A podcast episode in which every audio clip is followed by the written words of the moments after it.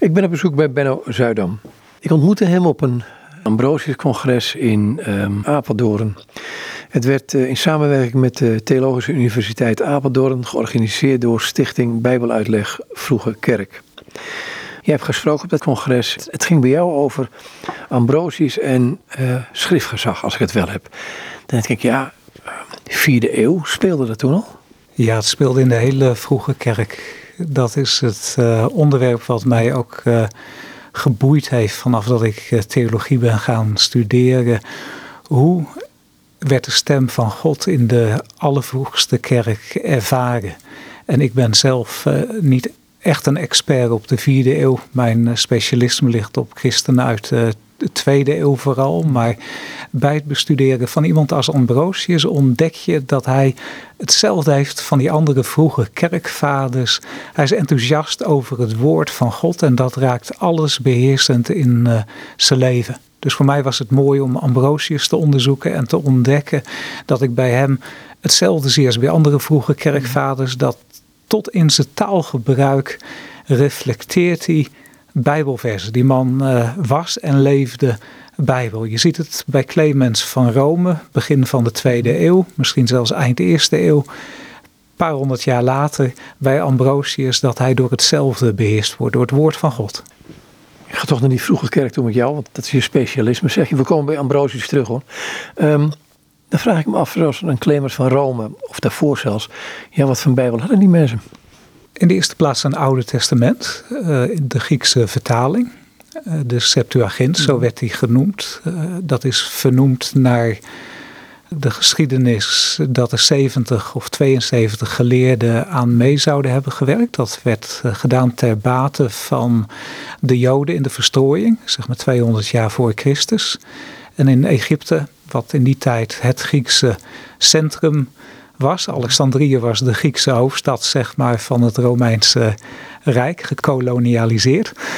Ten behoeve van die mensen en de Joden die daar woonden, werd het in het Grieks vertaald door mensen die heel goed Hebreeuws kenden en die ook heel goed Grieks kenden, omdat dat het Engels was van die tijd. Die vertaling had de vroege kerk ook. Dus ze hadden het Oude Testament. En wat ze verder hadden waren de boeken van de apostelen, die dat zelf geschreven hadden, of boeken die onder verantwoordelijkheid van apostelen geschreven waren, zoals het Evangelie naar Marcus. Marcus was uh, een leerling van, van Petrus. Zo heb je Lucas, die een reisgenoot was van, van, Paulus. Dus mhm. toch indirect onder apostolische verantwoordelijkheid. En dan de brieven van Paulus, die werden gekopieerd, die werden doorgegeven. In het Nieuwe Testament lees je daar al iets over. Met de brieven aan de Colossense. Daarvan wordt gezegd, hey, geef deze brief nou ook door aan de mensen eindje verderop in Laodicea. En dan lezen jullie de brief aan hun. En zo komt de boodschap verder.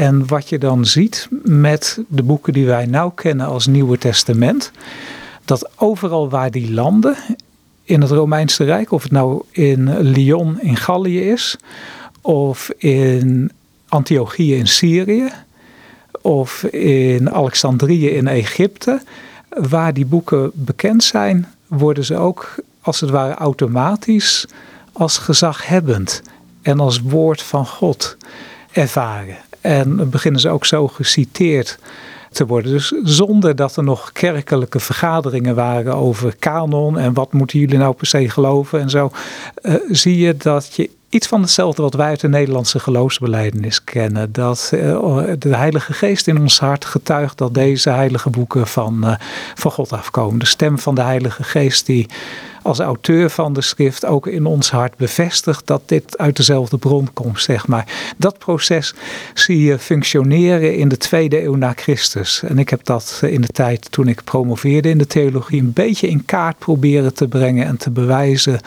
in, in mijn boek Heilige Letters en Lettergrepen.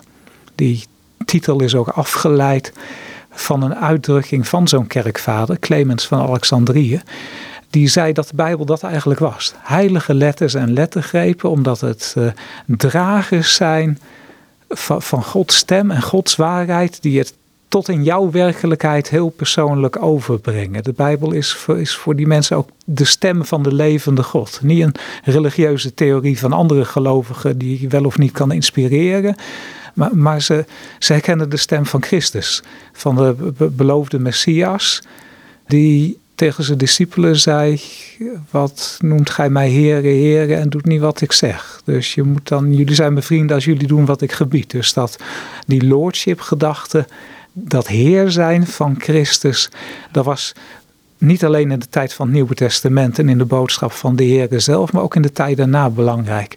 Onder wiens gezag sta je? Ben je onder het koninkrijk van Christus, het rijk van het licht, of dat rijk wat Augustinus later zou benoemen als, als dat andere rijk van de duivel, van de, de, de, de heerschappij van hem op aarde. En dat die twee rijken niet samengaan en dat je of naar de ene meester luistert of naar de andere. Even een zijstraatje zijn het van, um, zoals een brief van de Colossense bijvoorbeeld, hè, waarin staat wel van laat het ook aan anderen, bij anderen voorgelezen worden. Is het, en ik ga nu naar je persoonlijk toe, is het in deze tijd ook niet handig om zo'n brief soms gewoon in, in zijn totaliteit te lezen als een soort van brief aan mij? Ja, vroeger zeiden mensen dat wel, hè, dat de Bijbel Gods liefde is. Ja, niet de hele Bijbel, maar het gaat. Nou, dat, dat vind ik ook een hele mooie gedachte. Maar meer het feit van. Ik merk als ik een Colossense brief in zijn totaliteit. of een brief van de Filippenzen. of in zijn totaliteit lees, je toch een beeld krijgt.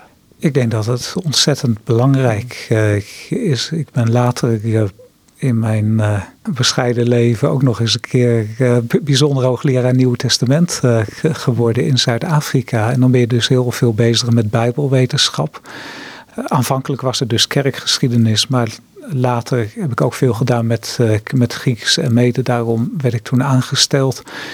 Dan leer je de Bijbeltekst in context te bekijken. En dat is belangrijk om te beseffen wat de Heer ermee bedoelt. Je kan niet zomaar een tekstje uit een brief eh, plukken en dat op jouw leven gaan toepassen. Soms kan dat een rake keuze zijn. En je kan ook door teksten en versen geïnspireerd worden. En dan kan de geest iets mee op je hart leggen. Maar het is altijd heel belangrijk om versen binnen de bedoeling van het boek en binnen de bedoeling van de hele Bijbel te lezen, schrift met schrift te vergelijken. Maar als de Heer een hele brief geeft, dan heeft hij, heeft hij bedoeling mee. Dat hij die hele brief geeft en niet één of twee versen. Eh, dat is de bedoeling dat je dat dan in de context van die brief leest, zodat je weet wat de Heer ermee bedoelt. Ga terug naar die, die, de Bijbel die men tot de of tenminste de geschriften die tot, tot beschikking hadden. Er was een, ik dacht een, een, een ehm, een herdersbrief van Hermas uit mijn hoofd, en die dag, noem maar op. Um, waarom, die werden wel verspreid, um, die zijn toch ook, of waren die wel gezag hebben? Als ik terugdenk aan de eerste, uh, de tweede eeuwse kerkvader Irenaeus, die uh, woonde en werkte in Lyon, had mogelijk een stel van Griekse achtergrond had uh, Polycarpus uh, van Smyrna nog uh, gekend. Dat is in het huidige Turkije. Dat is een van de brieven in openbaring, ook de brief aan Smyrna. Polycarpus was een eerstehandse leerling van, van Johannes, de apostel. Irenaeus stond in die traditie en dan zie je bij Irenaeus dat hij aan de ene kant een heleboel gezaghebbende bijbelboeken kent. Eigenlijk op dezelfde manier als wij, maar dat tegelijkertijd waarheid voor hem ook overgeleverd kan worden buiten de Bijbel in de traditie. En ik denk dat uh, geschriften zoals de Didache en ook de herden van Hermas uh, daartoe gerekend kunnen worden. Dat er een flink portie van de apostolische boodschap op betrouwbare manier daarin gevonden werd. En dat daarom gekoesterd werd uh, door de kerk en dat men daaruit uh, leerde. Met name de herder van de Hermars, die heeft bij veel gemeenten, daar, uh, daar lazen ze dat graag. Mogelijk niet op dezelfde manier als heilige schrift, of zelfs niet zoals wij in de Nederlandse geloofsbelijdenis de apocryfe boeken zien, als, mm. als soort van semi-geïnspireerd. Maar dezelfde waarheid komt daarin naar voren. En als het Gods waarheid is, uh, wat maakt het dan uit of er een kanoniek plaatje op zit of niet? Je leert eruit wat er en je vergelijkt het met, uh, met wat we als, als, als Bijbel erkennen op dat moment. En dit is iets wat er klaarblijkelijk grotendeels of helemaal mee overeenkomt. Dus we gebruiken dat. Wat is het probleem? Zo keek de vroege kerk daar tegenaan. Maar goed, dan komt de vraag naar voren toe. En dat is niet de vraag van Pilatus, maar wel de vraag die daarop lijkt van wat, wat of wie of wat is waarheid? En wat was waarheid voor die vroege kerk? Waarheid was uh, wat echt was voor Gods aangezicht. Daarbij is het belangrijk om te bedenken dat de vroege kerk een ander wereldbeeld had dan wij dat vandaag hebben. Onze tijd creëren we waarheid zelf. Kleine kinderen leren vanaf de kleuterschool, eigenlijk bij alle officiële vakken, dat je de wereld eh, moet bekijken alsof er geen God bestaat. En als je dat dan wel wil doen, is dat een optional extra. Maar dat, uh, dat, dat hoeft niet. Je kan eigenlijk alles loszien van God. De vroege kerk die zag dat heel anders. Het antieke wereldbeeld in de meeste gevallen ook. Je ziet dat als Paulus de Grieken confronteert eh, op de Areopagus, die heuvel met die grote tempel erop in Athene. Dan eh, haalt hij die Griekse dichter aan met in hem leven wij, bewegen wij en zijn wij. En dat is een van uw dichters die dat gezegd heeft. Een waarheid die kennelijk dus ook bij de antieke Grieken geland was. Dat de schepping God vertegenwoordigt en dat daar iets van God in te zien valt. Dus God die spreekt door de Bijbel, maar hij is ook kenbaar door de schepping. En daardoor kan Paulus ook in de Romeinenbrief zeggen dat uh, zelfs heidenen die de Bijbel niet hebben, die kunnen toch genoeg van Gods wet en van Gods bedoeling in de schepping zien om te weten dat ze zondaren zijn en verlossing en vergeving nodig hebben. Dat zijn we in onze tijd kwijtgeraakt, want uh, de gewone openbaring in de natuur, daar geloven we niet meer in. Dat is materialistisch door middel van evolutie. En de bijzondere openbaring dat God echt bestaat, dat hij betrouwbaar spreekt door de schrift tot in onze werkelijkheid en ook betrouwbare richtlijnen geeft voor ons leven. Dat zijn zaken die heel erg moeilijk bij ons moderne, postmoderne wereldbeeld passen.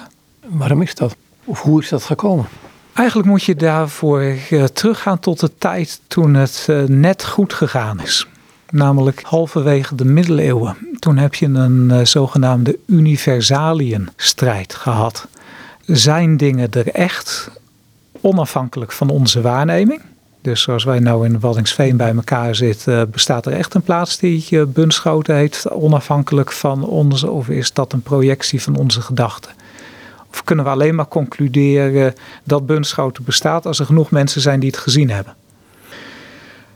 Zo gingen mensen vanuit die filosofie om met de werkelijkheid. Het begrip aan zich bestaat niet. Maar we kunnen alleen maar iets echt zien door middel van het oog van menselijke waarneming. Dus je hebt een hele verzameling van het begrip dat waargenomen is door mensen. Ze hebben allemaal een fiets gezien. Dus uh, uit die gezamenlijke waarneming construeren wij het feit dat er dan fiets bestaat. De andere stroming, die zeg maar traditioneel bijbelse platonische gedachtegoed vertegenwoordigde, die zei die fiets en die plaat Bunschoten, die bestaat of wij hem nou waarnemen of niet. En in de middeleeuwen heeft toen de kerk, de stroming, die, die zei het is alleen maar door middel van de menselijke waarneming of iets echt is of niet, heeft hij veroordeeld. Een van de vertegenwoordigers was uh, Abelardus, die bekend is uit de liefdesgeschiedenis met Heloïse. Abelardus zei al dat verzoening niet was door voldoening door Christus bloed, maar Christus uh, vergoten bloed, dat was een, uh, uh, een bewijs van Gods liefde. Het was niet zo dat er echt een offer nodig was voor onze zonde. Nee, God had ons in elk geval al lief. En dan ben je eigenlijk bij de tweede helft van de 20e eeuw in ons denken geland. Maar de kerk heeft dat toen aanvankelijk gestopt, halverwege de middeleeuwen. Maar op twee terreinen, eh, allebei die kenwonen, zowel de algemene openbaring als de bijzondere, is dat eh, langzaam af weggekerfd vanaf de 17e eeuw. We kregen Spinoza die zei, de, de Bijbel is niet meer echt het woord van God en wonderen gebeuren niet. We leven alleen maar samen met de materialistische werkelijkheid. Daarna kreeg je het deïsme, God grijpt niet meer in, maar heeft het ooit nog eens in gang gezet. Vervolgens het eh, Darwinisme, dat zei nee, het is allemaal toevallig. En ook al denken we dat er ontwerp in zit, dan is het nog maar toevallig zo ontstaan via het uh, proces. Als je inmiddels zo ver gekomen bent of zo ver weggezakt bent in je denken, dan kan je niets meer afleiden uit de schepping. Want dat is immers een proces van miljarden jaren van survival of the fittest, waarvan dan een, god kan zeggen: het was zeer goed aan het einde van het proces. Maar voor de mensen die erin zaten, was het helemaal niet goed. Was het het ergste wat hun kon overkomen. Dat aan de ene kant, wat de algemene openbaring betreft, God is irrelevant geworden. Je hebt hem niet meer nodig voor de biologie, voor de natuurkunde. En tegenwoordig ook niet meer voor de theologie. Want als laatste is ook de theologie in die ontwikkeling van de, de filosofie meegegaan. Wat, wat, de, wat de bijzondere openbaring, wat Gods spraakvermogen in onze tijd betreft. Eigenlijk ziet men dat nu als uh, godsdienstige projectie. In andere woorden, mensen die hebben zelf gedachten of gevoelens over God gehad. Je hebt bepaalde inspirerende mensen gehad, zoals Gandhi en Mohammed en Jezus. En hun leerlingen die hebben dat op papier gezet, of zij zelf. En dat inspireert nou nog. En als hobby mag je jezelf eh, daar ook door laten inspireren. Maar uh, pas op dat het geen invloed heeft op de politiek of op de economie of op iets anders. Het is leuk voor persoonlijke hobby. Maar alles wat we denken te weten over God, dat komt van beneden en is van mensen. En wie ben jij om te zeggen dat ik uh, mijn leven dan vervolgens volgens de normen van die geprojecteerde God in zou moeten richten? Ik denk er zelf heel anders over. Goed, zeg je één, um, Jezus is voor jou zondag gestorven. Hij deed het uit liefde. Hij deed het niet omdat hij een hekel aan had, want zo, zo had God de wereld lief, toch? En een ander ding wat ik ook mis in deze tijd is gewoon de ziel of mensen nog wel een ziel hebben. Of dat wij gewoon maar materiële wezens zijn. Kun je die bij elkaar brengen? Ja, nu vraag je aan mij om een van de grote problemen van de Griekse filosofie uh, zo even op te lossen. Wat ik wel kan uh, zeggen is dat het een, uh, een oud probleem is. En dat het samenhangt met hoe je tegen de wereld aankijkt. Mm. Ik denk om onze geestesgezondheid ook als christenen te herwinnen in deze tijd. Dat het nodig is om terug te gaan naar zoveel mogelijk naar, naar feiten en naar controleerbare realiteit. Praktisch gesproken, wat de ziel betreft, heb je toen twee stromingen gehad in de oude Griekse gedachte. De filosoof Epicurus die zei dat alles atomistisch in elkaar zat. Dus de ziel was deel van het uh, lichaam. En als het afgelopen is met het lichaam, dan is het ook afgelopen met de ziel. En zo heb je ook uh, mensen die in onze tijd zeggen: wij zijn ons brein. En dan uh, sterft het en dan is alles afgelopen. En dat hangt 100% af van je wereldbeeld. Want uh, aantonen is heel moeilijk. Er zijn ook wetenschappelijke gegevens die daartegen pleiten. Er is uh, diepgaand onderzoek over bijna doodervaringen bijvoorbeeld. Een van de aparte dingen daarbij is dat je klinisch doodraakt op de operatietafel of anderszins. Maar dat je in die tijd dat je dan volgens de doktoren klinisch dood bent, dingen waarneemt. Terwijl je ogen dicht zitten. Soms op de plaats waar je lichaam je bevindt soms uh, op een korte of grote afstand. Er zijn uh, verhalen van mensen die uh, hoorden en zagen wat de dokters op de operatietafel deden en tegen elkaar zeiden. Wat familie elders in het ziekenhuis tegen elkaar zei terwijl de persoon klinisch dood was. En het bijzondere daarbij is dat er ook een percentage bijna doodervaringen is van mensen die blind geboren waren. Dus die konden nooit zien tijdens hun leven. Maar tijdens de bijna doodervaring zagen ze wel en zagen ze correct wat er echt gebeurde. Mhm. En daar uh, staan wetenschappelijke artikelen over in vaktijdschriften. Dit is nou niet uh, zeg maar engelverhalen die als lifters langs de snelweg staan of zo. Dit zijn wetenschappelijk gedocumenteerde verhalen die mensen echt hebben meegemaakt en waar eh, wetenschappers en doktoren bij betrokken waren en dat gecontroleerd is. En dat zegt mij als wetenschapper, zelfs al kijk ik niet eens naar de Bijbel en wat die leert over de ziel, en dat de Heer Jezus zegt van dat er één uh, is die niet alleen het lichaam kan doden, maar, uh, maar ook dat je veel meer hem moet vrezen die ook de ziel eeuwig kan kan verderven.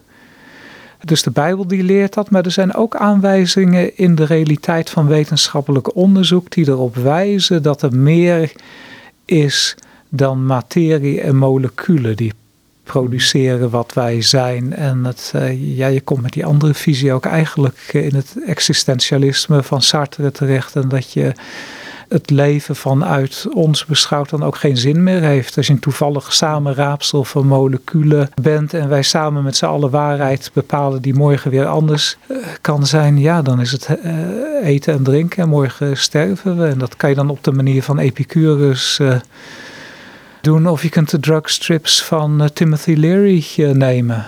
Maar uiteindelijk ben je de zingeving kwijt. Is dat het probleem niet wat hier ook onder uh, in deze tijd. Dat, dat de zingeving ja, zo goed als uit beeld verdwenen is. Dat komt omdat wij uh, geen God en geen meester meer willen herkennen. En erkennen sinds de Franse Revolutie. Dat is het, uh, de politieke kant van dit denken, die ook al een paar honderd jaar bezig is. Het kwam op uit de romantiek van Jean-Jacques Rousseau met uh, niet meer de overheid als dienaresse van God, maar de overheid als uh. Dat je het met elkaar afspreekt welke rechten de overheid en welke rechten de burgers hebben. En dan doet iedereen wat goed is in zijn eigen ogen binnen die afspraken. Daar heb je al een heel ander politiek wereld- en samenlevingsbeeld uh, dan de kerk had vanuit het vroege christendom en de middeleeuwen. Want het ogenblik toen christendom erin kwam, de grote hoofdbeleidenis van de vroege kerk is dat Jezus Heer is. En wat betekent dat? Niet dat het zomaar leuke titel is, maar dat hij het voor het zeggen heeft in je leven dan. En eh, dat is niet altijd leuk als je zelf anders wilt. Dat vraagt het proces van heiligmaking, van groei, van dagelijkse bekering. Maar dat heeft ook uh, gevolgen voor de manier waarop je dan samenleving bedreigt. En de vroege kerk geloofde ook in theocratie. Aanvankelijk was het toen het christendom getolereerd werd. Eh, dat was een eerste stap. Maar toen de overheid zelf ook christelijk werd en je in de tijd van Ambrosius uh, komt met keizer Theodosius, dan wordt het christendom ook staatsgodsdienst.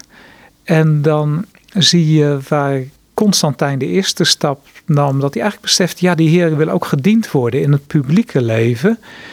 En als uh, de zondag de dag des heren is, dan moeten we die ook als samenleving heiligen. En ik als keizer sta aan het hoofd daarvan. Dus dan moet ik ervoor zorgen dat dat nou een rustdag was. Dus dat deed Constantijn. En onder Theodosius gaat dat een stap verder. En dan denkt hij, ja, dan kunnen we het ook niet hebben dat al die demonen en afgoden gediend worden binnen mijn rijk. Dus die tempels die gaan dicht. Want Jezus is Heer en de, en de uiteindelijke baas van alles.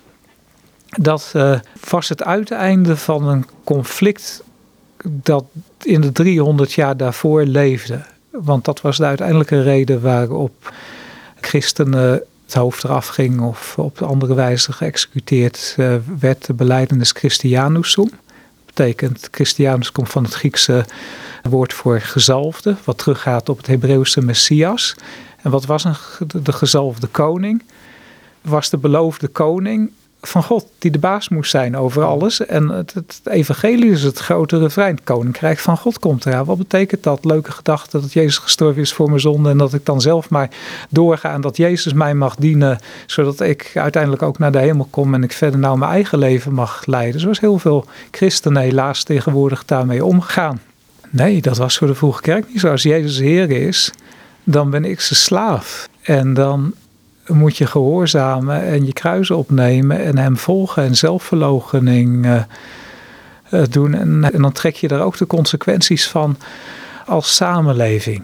En dat juk van Christus, dat is via de verlichting en de Franse revolutie en vervolgens de seksuele revolutie in de 20e eeuw helemaal van ons afgeschud.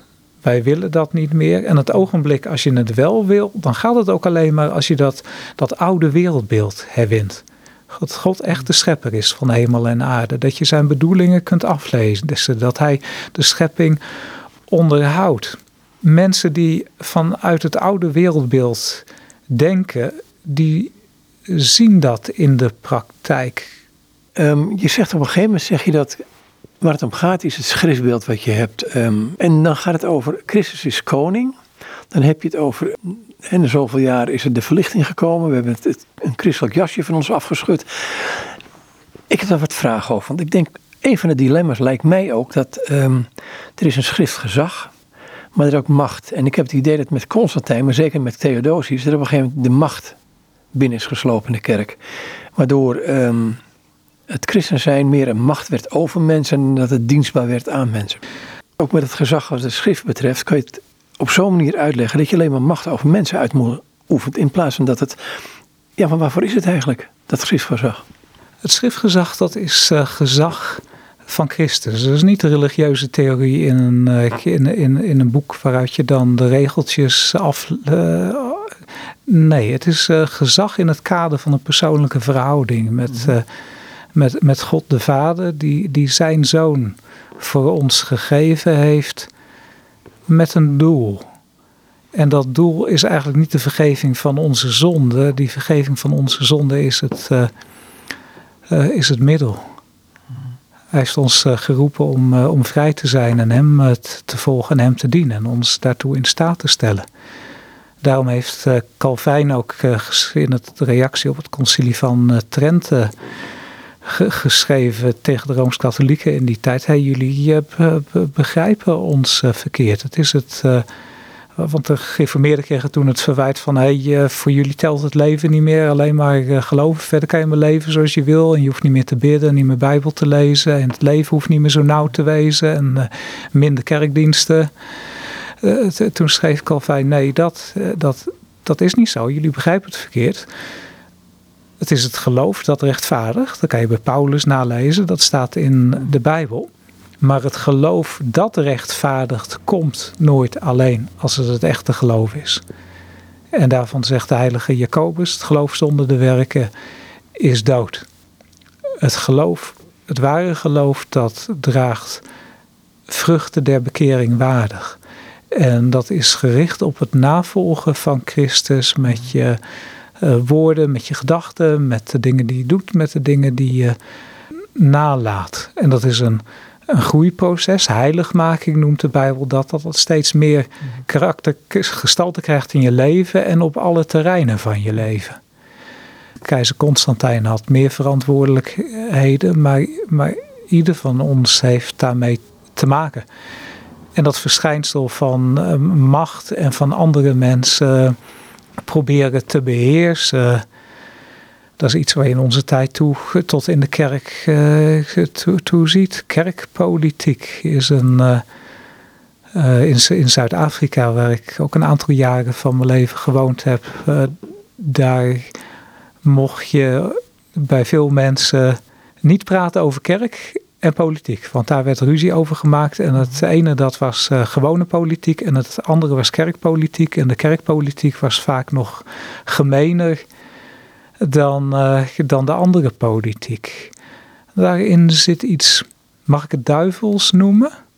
Want het is uh, met Augustinus gesproken die twee rijken. Je bent of onder het beheer van het ene koninkrijk of dat van het andere. En dat andere koninkrijk wil graag macht uitoefenen. De geest die stelt in vrijheid, maar dat andere koninkrijk dat, uh, dat wil graag uh, dwingen. En zijn gelijk is erin gelegen dat, uh, dat je het gehoorzaamt, of het nou waar is of niet. Zijn we toch bij Constantijn. Want dan krijg je toch een machthebber die en zeker Theodosius, dat dat gaat implementeren in zijn rijk over de mensen. Dus hij gaat beslissen wat, mens, wat goed is voor de mensen. En soms ook wat uh, goed is voor de kerk. Je ziet dat juist het orthodoxe christendom daar de schadelijke gevolgen mm. van ondervindt. Dat zie je in het leven van een uh, andere kerkvader, Athanasius van Alexandrië. Die, uh, die, die dominee is vier keer zijn werk verloren. En die werd weggestuurd omdat de keizer hem te gevaarlijk vond om hem als bisschop te hebben in die belangrijke grote stad. Zat het koninkrijk van Christus dan dwars op de koninkrijken van deze wereld? Vaak wel. Ja, dat lezen we al in het, uh, in het, in het Nieuwe Testament. Het is uh, zelfs waar het uh, Christusrijk gestalte krijgt voor de wederkomst, dan is het nauw ten dele en straks ten volle. En zitten er altijd dingen bij waarvan je denkt, nou, nou, ook in onze vaderlandse geschiedenis, dat uh, bij de Dordtse synode, dat uh, in afwachting van de besluiten de soldaten zeg maar al klaar stonden om af te rekenen met Maurits tegenstanders als het besluit gevallen zou zijn. dat is op zijn minst vertroebeling van bijbelse waarheden. Die vroege kerk, je hebt het bestudeerd. Um, je hebt al iets over gezegd, over wat bijbelgezag is. Um, maar waar, waar is het voor jou zo belangrijk geworden? Want je bent die vroege kerk gaan bestuderen. En Irene, Ireneus, dacht ik, als een van de uh, grote mannen uit die tijd. Die toch veel heeft bijgedragen. Waarom ben je het eigenlijk gaan doen? Omdat ik geïnteresseerd was in uh, de grote vraag: is God er echt en spreekt hij ook echt? En hoe hebben christenen dat in een tijd waarin ze dat klaarblijkelijk echt geloofden en hun leven ervoor over hadden? Want je had een groot risico om als martelaar te eindigen in de tweede eeuw als je het eh, echt geloofde en een prominent eh, gelovige was in kerkelijke kring. Hoe stond men daarin? Was de Bijbel voor hun woord van God, de stem van God? En hoe zagen ze dat dan? Want ik ben natuurlijk ook een product van mijn tijd. Misschien een uh, meer dan gemiddeld uh, ingewikkeld uh, product, omdat ik tegelijkertijd in verschillende stromingen ben opgegroeid, kerkelijk ook. Maar dan sta je voor de vraag. Mm is het zo wat er nou aan de theologische faculteit geleerd wordt? En dat dit religieuze gedachten van mensen zijn die. Uh, eigenlijk is het gemeentetheologie. Het was niet de stem van God uit de hemel die dat zei, maar meer mensen die voelden dat dat wel de stem van God moest zijn en toen maar zo neer hebben geschreven. En de kerk die dan later dat. Uh, gelegitimeerd heeft met uh, bepaalde besluiten. Zo wordt het vaak gezien als product van beneden. Toen ben ik gaan kijken of dat ook waar is in het licht van de allervroegste bronnen. En dat is niet zo. De allervroegste bronnen die reflecteren die houding in het geheel niet. Voor hun zijn het heilige mannen van God die bezield werden door de Heilige Geest, gegrepen als het ware, en die neerschreven wat, wat God wilde. Zodat het resultaat wat er op papier kwam, heilige letters en lettergrepen waren, omdat dat het woord van God voor ons nu is. God die spreekt, die natuurlijk binnen context van zijn spreken spreekt, daarom moet je schrift met schrift vergelijken. Maar dat is leidinggevend. En waarom is dat zo? Dat dat is voor mij de stem van Christus. Die, die hoor ik door de schrift. Het is eigenlijk uh, de, zeg maar, de zender van God. Die, uh, je draait het knopje om en je, uh, en je hoort het. En God is aan het woord. En zo ervoer de vroege kerk dat. En ook de organische manier waarop die, die schriften landen en vervolgens vorm kregen in het leven van die mensen. Dan, dan, dan zie je rond het jaar 100 Clemens Romanus. En dan zie je helemaal geen gemeentetheologie, maar dan zie je iemand uh, uh, waarvoor de Bijbel, in elk geval het Oude Testament, zo belangrijk was, dat uh, zijn brief bijna een aaneenreiging van Bijbelteksten is die die arme mannen allemaal uit het hoofd geleerd heeft, omdat het zo belangrijk voor hem was. En dat vond ik mooi om te, niet alleen om te zien, maar ook sloot dat aan bij mijn eigen omgang met de Bijbel eh, en wakkerde dat dat verlangen aan van hé, hey, dat, dat wil ik ook. En kennelijk kon dat in de vroege kerk. Voor de theologen van nu kan dat blijkbaar niet meer, maar om een of andere reden bij die mensen wel. En daar wil ik meer van weten. En zo wil ik zelf ook groeien. En meer van de stem van God. En toetsen van de betrouwbaarheid van de schrift ook in mijn eigen leven ervaren. En dan, dat is ook een, een groeiproces waarbij je soms vragen hebt waar denk je, oh, hoe, dat lijken tegenstellingen in de Bijbel en hoe, hoe kan dat ooit kloppen? Maar dan eh, merk je, als je dat aan de Heer opdraagt in gebed, een tijdje in de kast zet, zeg maar, dat soms na een paar uur, andere keren na heel veel jaren, het antwoord toch komt en klopt. En er blijven altijd vragen over. En mijn kleine breintje is niet zo groot als dat van de, de, de heren. Dus er zullen altijd wel vragen blijven. Maar dan weet je toch genoeg van God. En heb je genoeg antwoorden gekregen op vragen die je wel had. Die, om hem te kunnen vertrouwen. En hem te blijven volgen. Eh, ja, ik ben natuurlijk predikant, dus ik ben theologie ook niet als uit strikte wetenschap gaan studeren, maar ook uit verlangen om bedienaar te zijn van het woord. Dat echte woord van God, dat werd bij de vroege kerk ook herkend. En dan zie je dat die broederschap van de kerk van alle tijden en plaatsen is. En dat is verrijkend. Dat is katholiek, dat is bijbels, dat is reformatorisch. Uh, dat is hoe God het bedoeld heeft.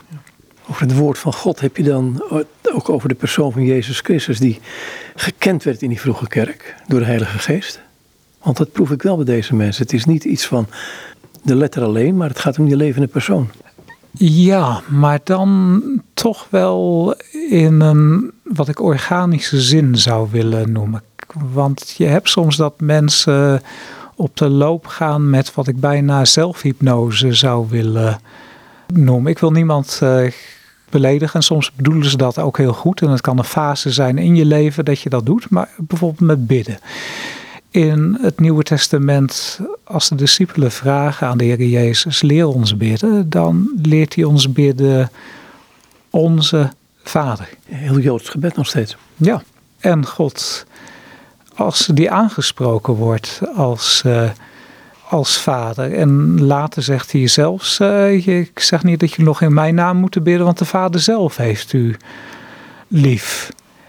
En vervolgens ontdekken we in met name de, de apostolische brieven ook dat de Heilige Geest degene is die eh, in ons komt uh, wonen, die de waarheid van God aan ons hart bevestigt, die ons helpt met bidden als wij niet meer weten wat voor woorden we moeten en, en, en, enzovoorts. Dus we bidden tot de Vader in de naam van de Zoon, gesteund en geleid door de Geest. En alle die geleid worden door de geest van God, die zijn kinderen van God.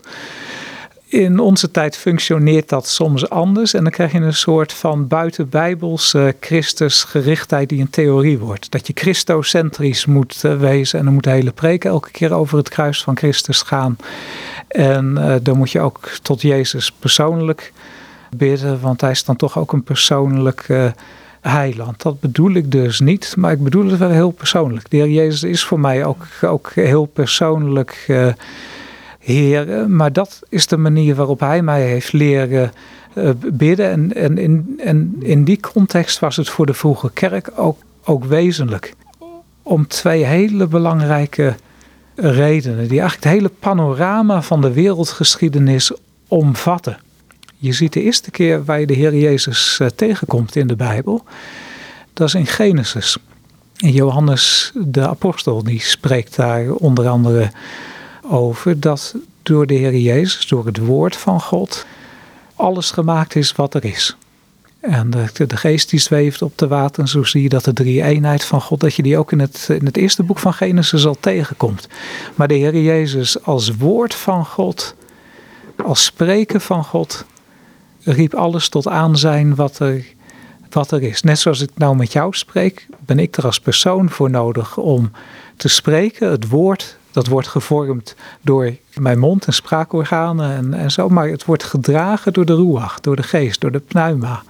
En die drie dingen samen, binnen die ene persoon van mij, die zijn ervoor nodig om uh, dat dan te laten overkomen. En als God dat doet als almachtige, dan is alleen zijn spreken ervoor nodig om dingen tot aanzijn te, te roepen. Zo kwam de eerste schepping. En het mooie van het panorama van de Bijbel is dat als wij dat als, als mensheid in elkaar hebben laten vallen met de zondeval en de gevolgen daarvan, de vloek die over de schepping komt, dan is er niks minder nodig dan een herschepping om dat weer goed te maken.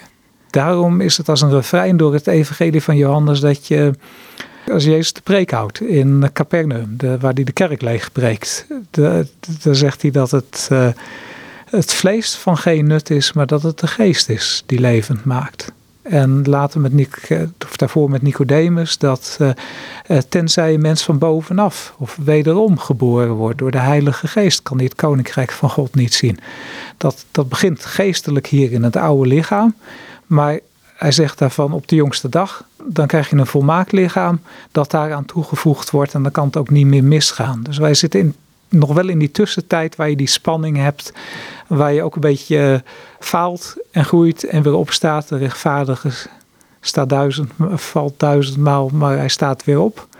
Gedachten die je ook in het Oude Testament tegenkomt. Dus je bent wel rechtvaardig en je leven wordt ook gekarakteriseerd in oud-testamentische zin door gehoorzaamheid aan God.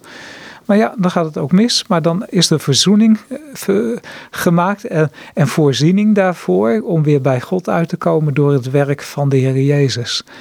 En vanuit die verzoening kan ook de Heilige Geest in ons leven aan de slag gaan en ons voorbereiden op de eeuwigheid. Augustinus die heeft een keer heel mooi gezegd dat voor de zondeval toen verkeerde de mens in een staat dat hij kon zondigen. Porse peccare noemde hij dat in het Latijn. Augustinus die sprak Latijn, die kwam uit Noord-Afrika, wat in die tijd uh, Romeinse kolonie was. En toen kwam de zondeval. En toen was het voor de mens niet meer mogelijk om niet te zondigen. Ja, en je ziet dat ook in de oude kerkelijke gebeden. In de Anglikaanse kerk heb je zo'n mooi uh, gebed dat je om vergeving vraagt voor uh, de verkeerde dingen die je gedaan hebt, voor de gedachten, maar ook voor de dingen die je had moeten doen, maar nagelaten hebt. Vanaf de zondeval komen we met een beperk, met, met eh, kapotte hardware en software in de, in de, in de wereld. En het kan niet anders dan, eh, dan, dan niet perfect gaan.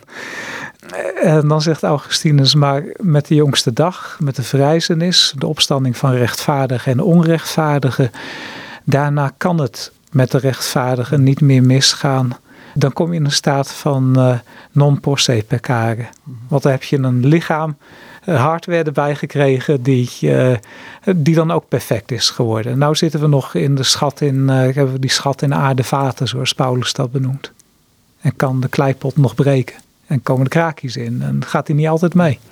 Terug naar Ambrosius. Um, de schriftgezag. Um, wat was er nou zo specifiek bij hem toen je hem bestudeerde? Waarvan je dacht van, hé, hey, dit vind ik wel heel apart bij hem.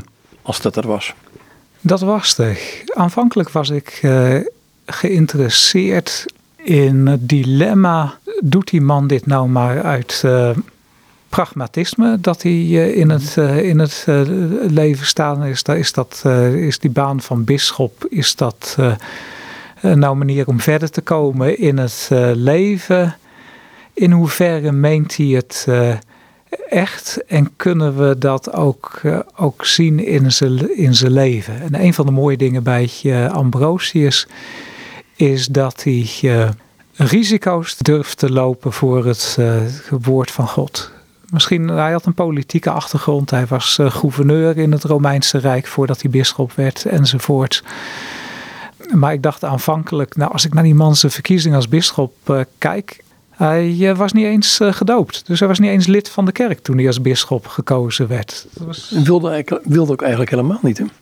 Nee, dat pleit eigenlijk in het voordeel van hem. Want de, keizer van die tijd en de mensen om hem heen, die wilden het uh, wel. Maar hij dacht, hé, hey, ik, ben, ik zit wel op categorisatie en ik denk erover om uh, gedoopt te worden. Ik ben serieus met die dingen bezig. Maar technisch ben ik nog niet eens deel van de kerk. En de regels van de kerk uit die tijd, de kanones van Nicea onder andere, die zeiden dat uh, iemand die pas gedoopt is, niet gauw als priester gewijd mag worden, laat staan, zomaar gedoopt mag worden en dan ook even als priester en bisschop binnen een week of zo, wat de korte periode ook al was bij Ambrosius. Dus voor mij was het verdacht. En ik dacht aan het begin, nou, dit is wel een duidelijk voorbeeld van wat de Nederlandse historicus, eh, vrijzinnige kerkhistoricus Hering ooit uh, schreef over de zondeval van het christendom. Toen Constantijn kwam, ja, toen werd het allemaal machtspolitiek in de kerk en toen werd het baantjes uh, jagen.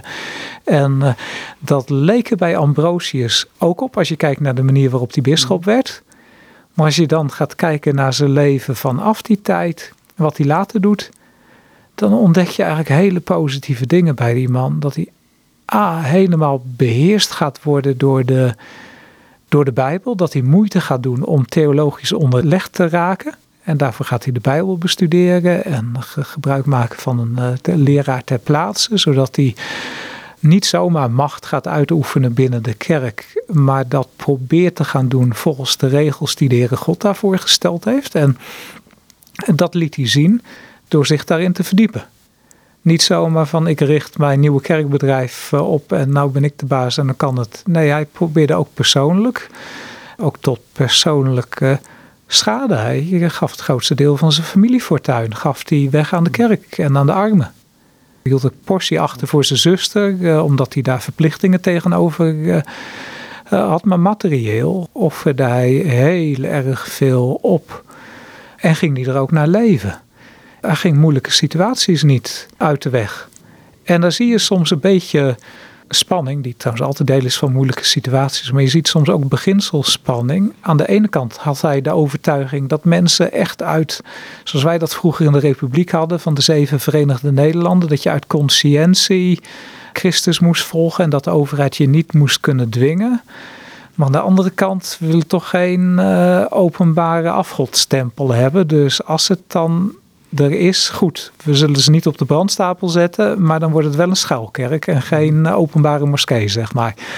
Dat dilemma zie je bij Ambrosius ook. Aan de ene kant dan wil hij wel dat de Joden door het woord van God overtuigd worden en dat ze niet met het zwaard op de keel, zeg maar, naar het christendom geleid worden. Aan de andere kant als er een Joodse synagoge platgebrand is, dan wil hij toch niet hebben dat er op kosten van de kerk een synagoge van Satan opgericht. Ja, terwijl de christenen die synagoge dus in, uh, in de fik hadden gestoken. Zo gaat het verhaal. Zo gaat het verhaal, maar uh, daar zit weer een heel erg lang ander verhaal achter van mensen die weer andere dingen hadden gedaan. Het was niet zo dat uh, ja, het, voert wat te ver om, om mhm. de details daarover te geven. Maar je hebt, uh, daar heb je eigenlijk hetzelfde verhaal als je tegenwoordig hebt over de geschiedenis van uh, Spanje. Dan is het één refrein over hoe vreselijk het is wat katholieken tegenover de Moren hebben gedaan. Maar er wordt eh, nooit de andere kant van het verhaal uh, bij verteld. En die andere kant had je in de tijd van Ambrosius ook. Maar je ziet bij hem als je een ander groot voorbeeld uit zijn leven neemt, waar je ook die spanning tegenkomt, dan zie je naar de andere kant toe. Dat is de keizer Theodosius, die heeft op uh, aanraden van generaals waarschijnlijk, is er een groot bloedbad geweest in Thessalonica, in, uh, in Griekenland. En dat was buiten alle proportie en waarschijnlijk ook verkeerd. En toen kwam Ambrosius, die eh, kwam de keizer tegen in toen hij naar Milaan kwam. En daar wilde hij aan het avondmaal. Toen zei Ambrosius, eh, oh dit gaat niet. U hebt uh, ernstige zonde gepleegd en ik moet de maaltijd des heren voor u toesluiten. Terwijl de, Ambrosius wist dat de keizer slechts één woord hoefde te spreken. En dan was hij zijn baan kwijt en alles wat hij ervoor opgeofferd had. En, maar hij deed toch.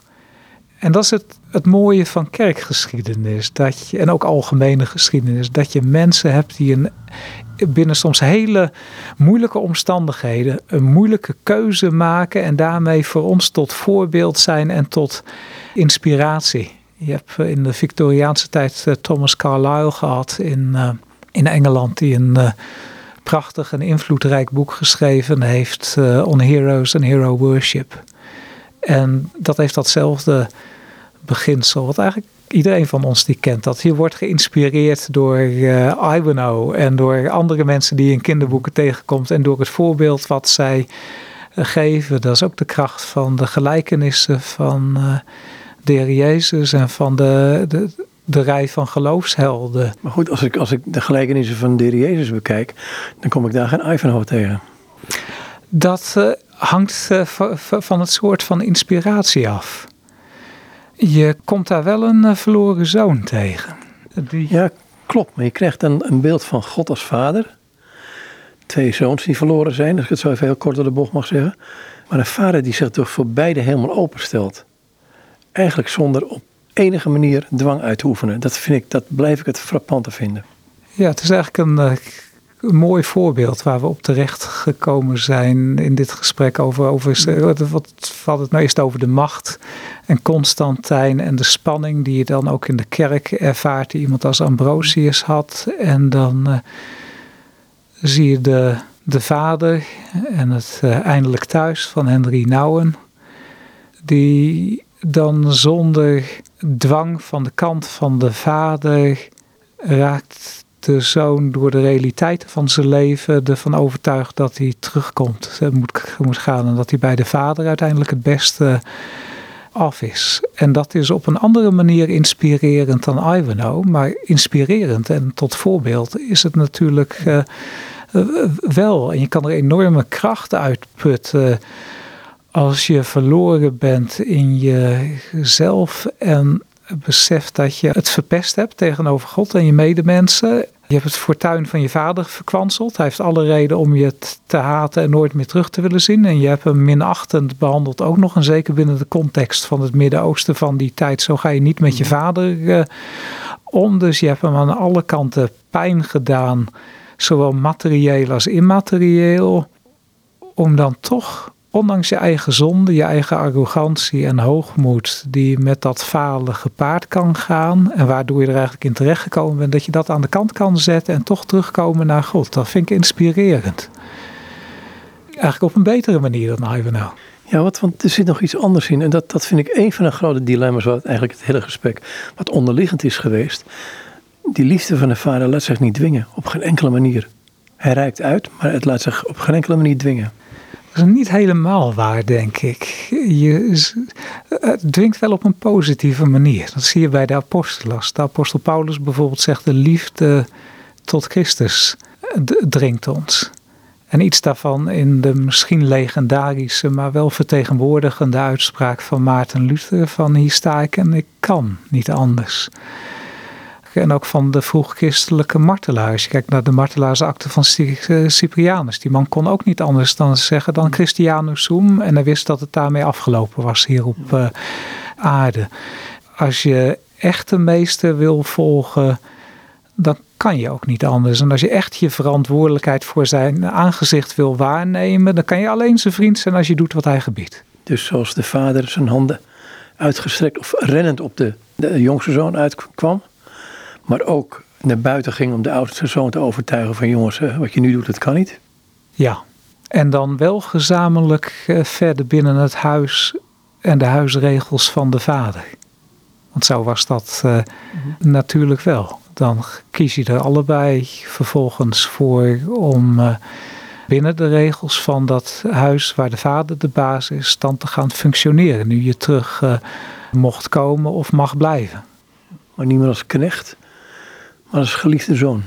Ja, dat is een, eh, een, een rijkdom die uh, moeilijk is om te beseffen. Maar klinkt uh, door in het Nieuwe Testament. Dat van het ten dele ja, zelfs de schepping die dan, wat is het oud-Hollandse woord, uh, halsrijkend uitziet naar de openbaring van de kinderen Gods. Ja, maar we zijn kinderen van God, we zijn het ook, zegt, uh, zegt Paulus. En dat is wat de geest in ons laat uitroepen, omdat dat eh, beginsel van nieuw leven ge, gevestigd uh, is. En dat is een, een beginsel van gehoorzaamheid. Het is nog niet het volledige ding, maar daarvolgens probeer je dan wel je leven in te richten en neemt de Vader door middel van de geest je bij de hand. Goed, ik wat hierbij laten. Of jij moet nog iets willen zeggen, want ik denk dat we nog eindeloos door kunnen praten bij. Ik uh, zou daaraan willen toevoegen wat ik ooit eens als journalist gehoord heb toen ik aan de andere kant van de microfoon zat. Ik ben voordat ik theoloog werd uh, journalist geweest en daar uh, in die hoedanigheid een jaar of vijf lang ook radiowerk bij gedaan. En als deel daarvan ben ik ooit op bezoek geweest bij Weile Jan Pit ooit uh, Europa-directeur van wat Open Doors. Hij was uh, daarvoor ook in Zuid-Afrika bij Open Doors. Geopende deuren heette dat daar.